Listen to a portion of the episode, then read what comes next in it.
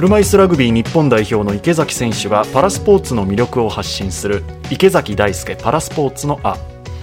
今週は先週に続き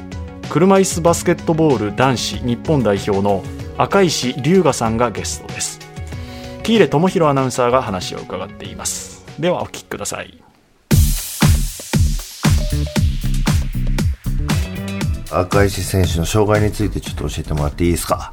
脊髄損傷というものなんですけども、5歳の時に喘息が原因で入院したんですね。で、まあそれでこう喘息のためのこう治療をしてて、まあ良くなってきて、ある日朝起きたら突然立てなくなってて、ガクって膝が折れてしまってって、あれ？みたいな感じで困惑してたら、病院の先生が来て、なんかその後の記憶あんまり覚えてないんですけど、違う大きな病院に救急車運ばれて転院っていうんですかね、されてっていう感じですね。え喘息から治りかけて脊髄損傷ってこと？よく調べたら、その、ホップキンス症候群っていう、まあ当時僕が日本で3番目とかの、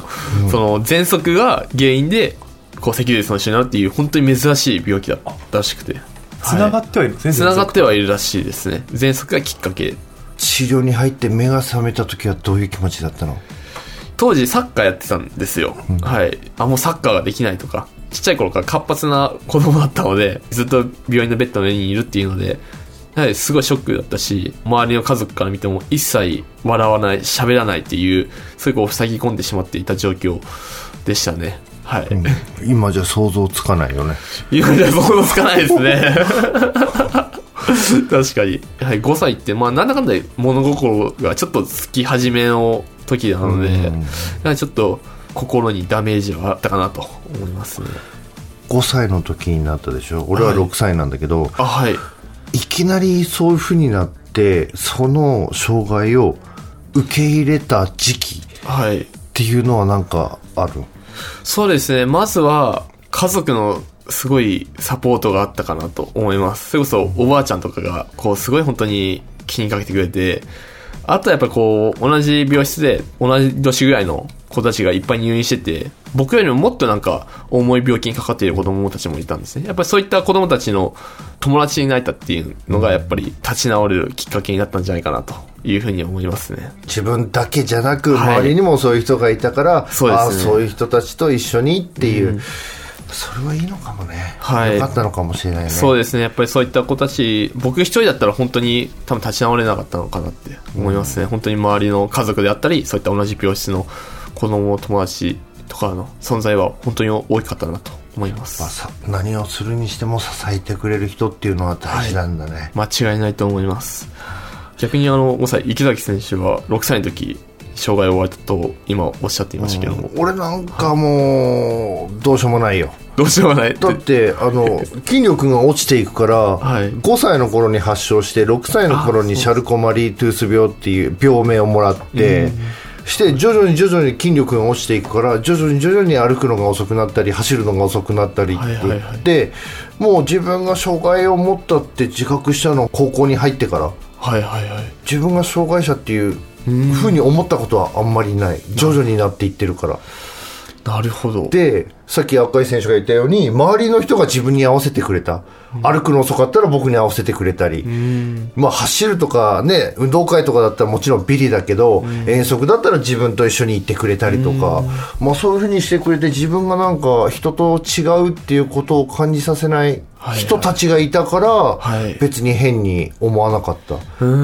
ん。逆に大きくなってからの方が車椅子に乗ってて動いて何ジロジロ見てんだろうみたいな。逆にそういうふうに大きくなってから思い始めたけど今はねもちろんないけど。えそんな中ではその車椅子バスケを始めたきっかけっていうのは？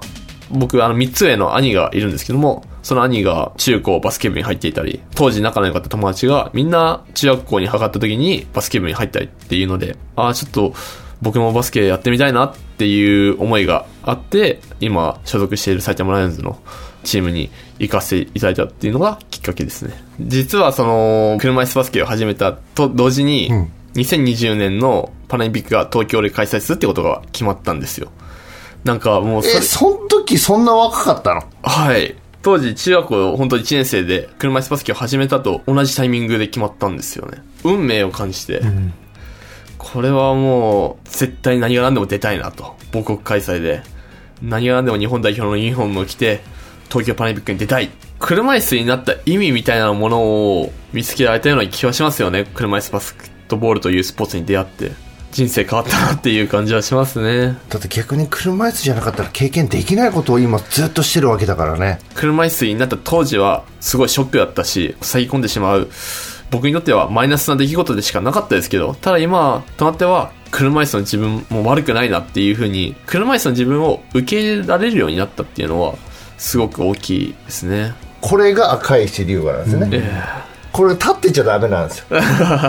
これがもう一人の人間で一人のアスリートだと思うから、やっぱそういういろんな人生絶対あるし、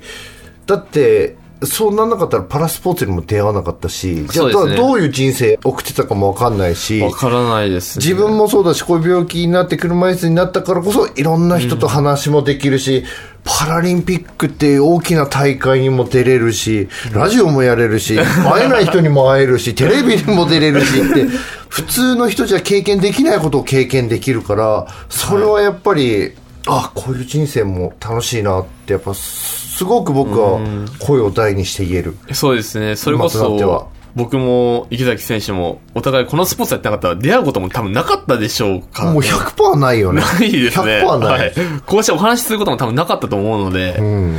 まさかこうやって TBS センターに来ることもなかったと思うので、いや、もう絶対立ち入れない人だから、きっと。うん。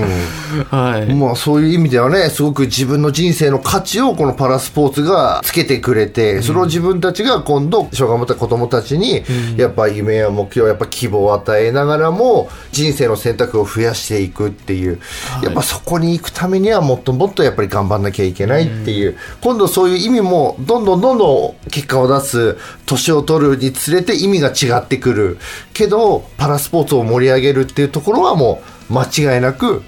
一つあるから自分はもう年が年だし今度それを支えながら5歳でパラスポーツに出会えたっていうのもすごいいいんですよ今はなかなかね小さい子供たちがパラスポーツに出会える機会っていうのが多くなってきてるけど自分の場合なかったからゼロだったから高校2年生でバスケ始めてそこで初めて知ったからパラスポーツ車椅子バスケってだから早いうちからやるとこうやって赤い選手みたく若いうちに世界で戦えるだけのパフォーマンス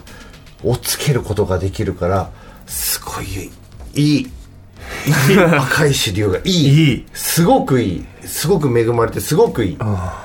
最後に赤石選手からリスナーの皆さんにお伝えしたいことがあれば。健常者の方の、まあ、障害者の方に対するイメージっていろいろあると思うんです。まあまあ全然こう、僕ら障害者のことがよくわからないからこそ、必要以上に手助けしてしまう部分とかもあったりすると思うんですけども、ただやはり障害者イコール弱いっていうイメージではなく、障害っていうのもやはりこう一つの個性といったらなんですけど、僕らはただにこう障害を持っている一人の人間っていうところをやっぱりこうしていただきたいですし、僕らがやってる車椅子バスケ、車椅子ラグビーっていうスポーツを知ってもらうことによって、そういったこう障害者イコール弱いっていうそういったネガティブイメージを